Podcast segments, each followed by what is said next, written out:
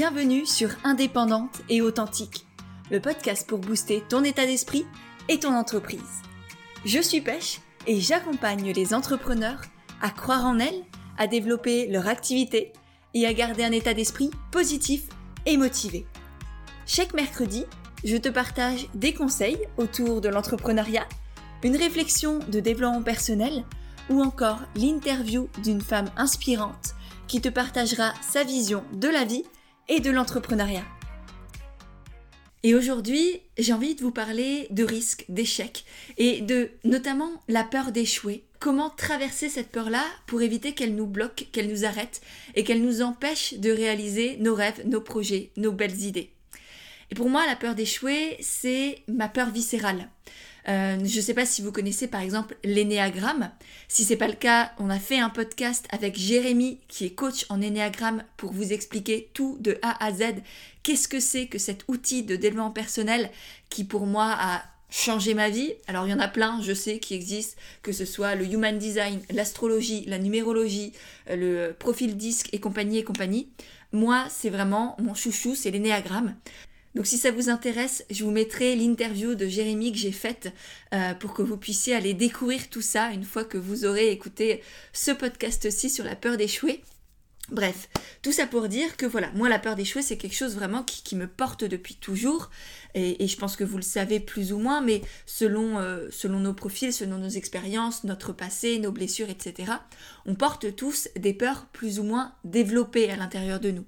Il y en a, ça va être la peur de ne pas se sentir aimé, la peur d'être jugé, la peur d'être rabaissé, la peur d'être invisible, etc., etc. Et pour moi, c'est fondamentalement la peur d'échouer, d'avoir honte, de ne pas être à la hauteur, comme on dit. Ce qui fait que toute ma vie, j'ai évité l'échec. Donc, soit je me tuais à la tâche pour être sûre de réussir, notamment dans mes études, j'étais toujours, je voulais être parmi les meilleurs de la classe, je m'en donnais les moyens, mais voilà, je le sentais parfois passer, même si collège, lycée, ça pouvait aller. En classe prépa, c'était quand même différent.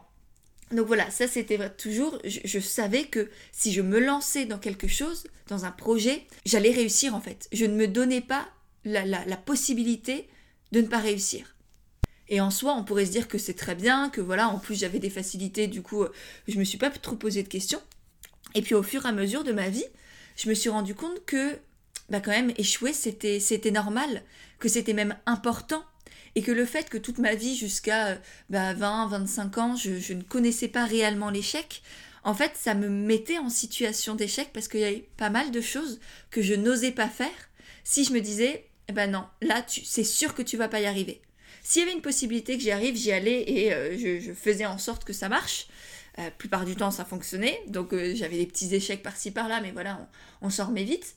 Et puis là, je me rends compte avec l'entrepreneuriat qu'il y a encore plein de choses que je fais et ça marche en fait. Alors, c'est chouette, c'est encore une fois, je m'en plains pas du tout. Mais néanmoins, je me suis dit, mais merde en fait, il y a plein de choses que tu ne connais pas, que tu n'expérimentes pas, parce que tout ce que tu fais, c'est relativement fluide et facile. Et donc, je me suis dit, comment tu peux te confronter à du potentiel échec pour toi ?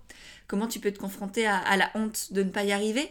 Ou à ce qui est pour moi la honte ? Parce que voilà, le fait de ne pas y arriver, que ce soit envers moi-même, pour l'image que j'ai de moi, pour l'identité que je me suis créée, de celle qui arrive à faire les choses, qui va au bout, c'est très bien comme identité. Encore une fois, l'idée, c'est pas de me plaindre ou de critiquer, mais juste de conscientiser qu'en fait je m'empêche effectivement d'expérimenter plein de choses en fuyant le potentiel échec. Et ce qui m'a donné envie de vous en parler aujourd'hui, c'est une simple remarque de mon compagnon il y a quelques jours, quand on était en séance de sport, qui m'a dit « Mais en fait à chaque fois que tu fais quelque chose, tu ne t'autorises pas à te mettre en échec. » Et là dans notre situation, c'était que on était en train de faire de la musculation on va dire, et du coup j'avais des poids dans la main, et chaque poids que je prenais, j'y arrivais. Et dès qu'il me proposait de prendre un poids plus lourd, je disais non, celui-là il me va très bien. C'était déjà bien compliqué pour moi, donc je ne voulais pas passer au poids d'après par peur d'échouer. Au début, je trouvais des excuses évidemment par peur de me faire mal. Non, c'est inutile que j'essaye de soulever plus lourd si je vais pas y arriver. Ouais, mais justement en fait, teste l'échec. Teste de même pas pouvoir réussir à soulever le poids ou de quelques centimètres à peine. Qu'est-ce que ça fait? Est-ce que c'est si grave que ça? Est-ce que c'est si grave aussi de ne pas réussir à contrôler le mouvement et le poids que tu vas faire? Et en fait, ça m'a énormément fait réfléchir, et c'est tout bête, c'est tout con. Mais voilà, ça a semé une graine dans mon esprit, et du coup, je me suis mis au défi de faire plus de choses qui potentiellement allaient me mettre en échec. Je vais vous partager aussi, juste après, les petites réflexions que ça m'a amené et de comment je vais traverser tout ça. Et du coup, là, en ce moment, ce qui me fait très peur par rapport à ça, c'est une conférence que je vais donner à Strasbourg en présentiel. Première conférence que j'organise de moi-même. J'ai l'habitude de donner des conférences, des ateliers, de proposer des choses comme ça, mais c'est toujours dans des plus grands événements. C'est toujours moi qui suis invitée par d'autres personnes. Et du coup, le fait de ramener des gens, le fait qu'il y ait un auditoire ou des personnes intéressées, ça ne repose pas sur mes épaules. Et donc, même s'il y a personne, ce serait pas de ma faute. Et ça m'a fait mal de me dire, en fait, t'oses pas. Il y a des choses qu'effectivement, t'as peur de la honte que ça pourrait être de n'avoir personne à une de tes conférences. Et c'est peut-être bateau.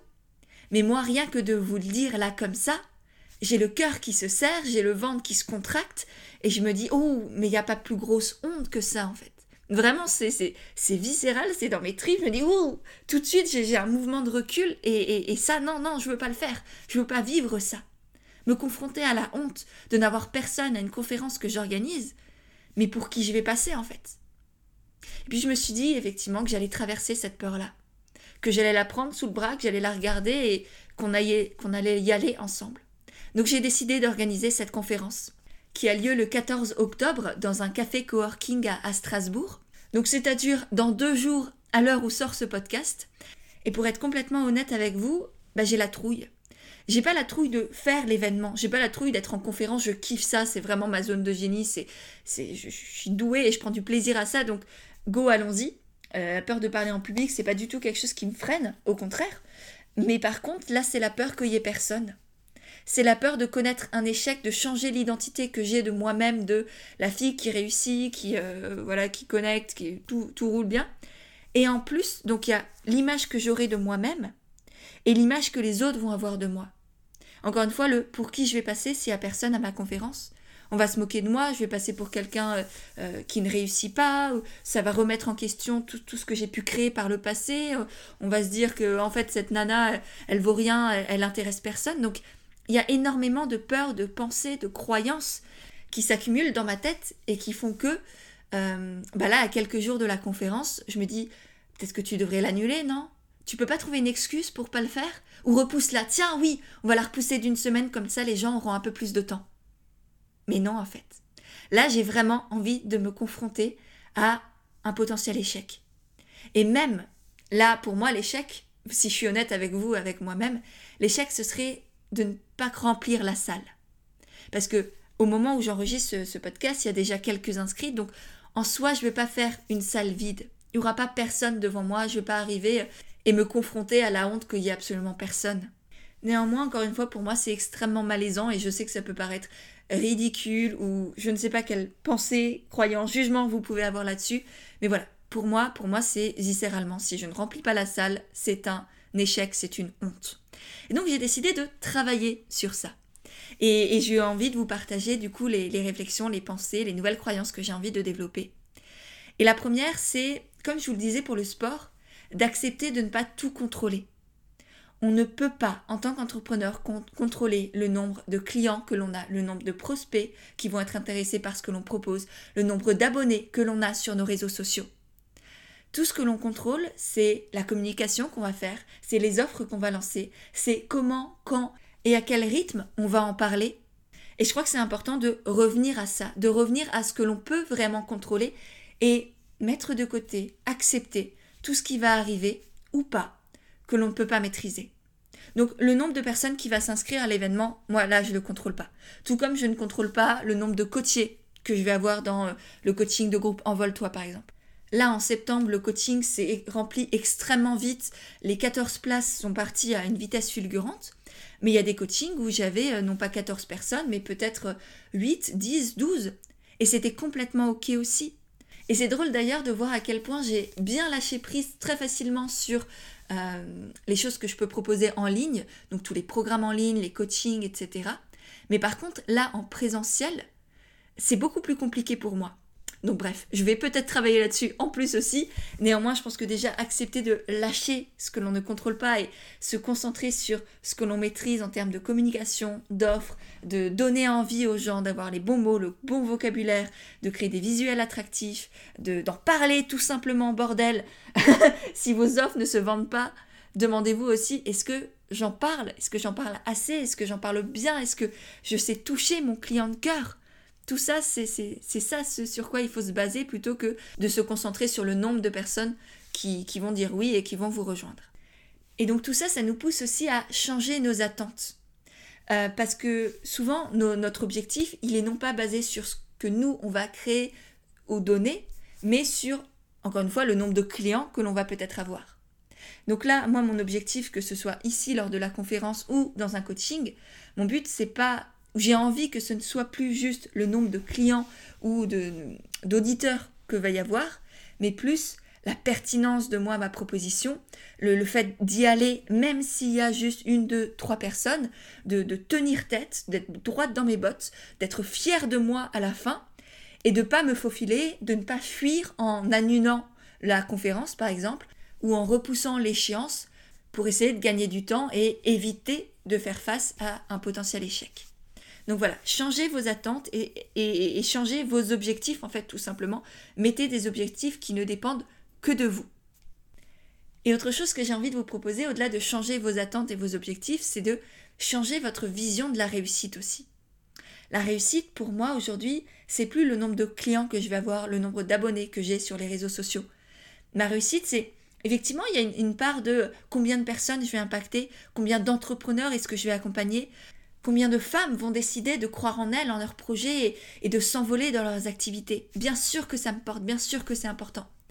Mais ma réussite, c'est aussi de traverser ce qui me fait peur, d'expérimenter tout ce que la vie peut me proposer, d'être fière de moi, de vibrer dans ce que je fais, proposer des conférences, encore une fois, c'est ma zone de génie, c'est un plaisir incommensurable pour moi.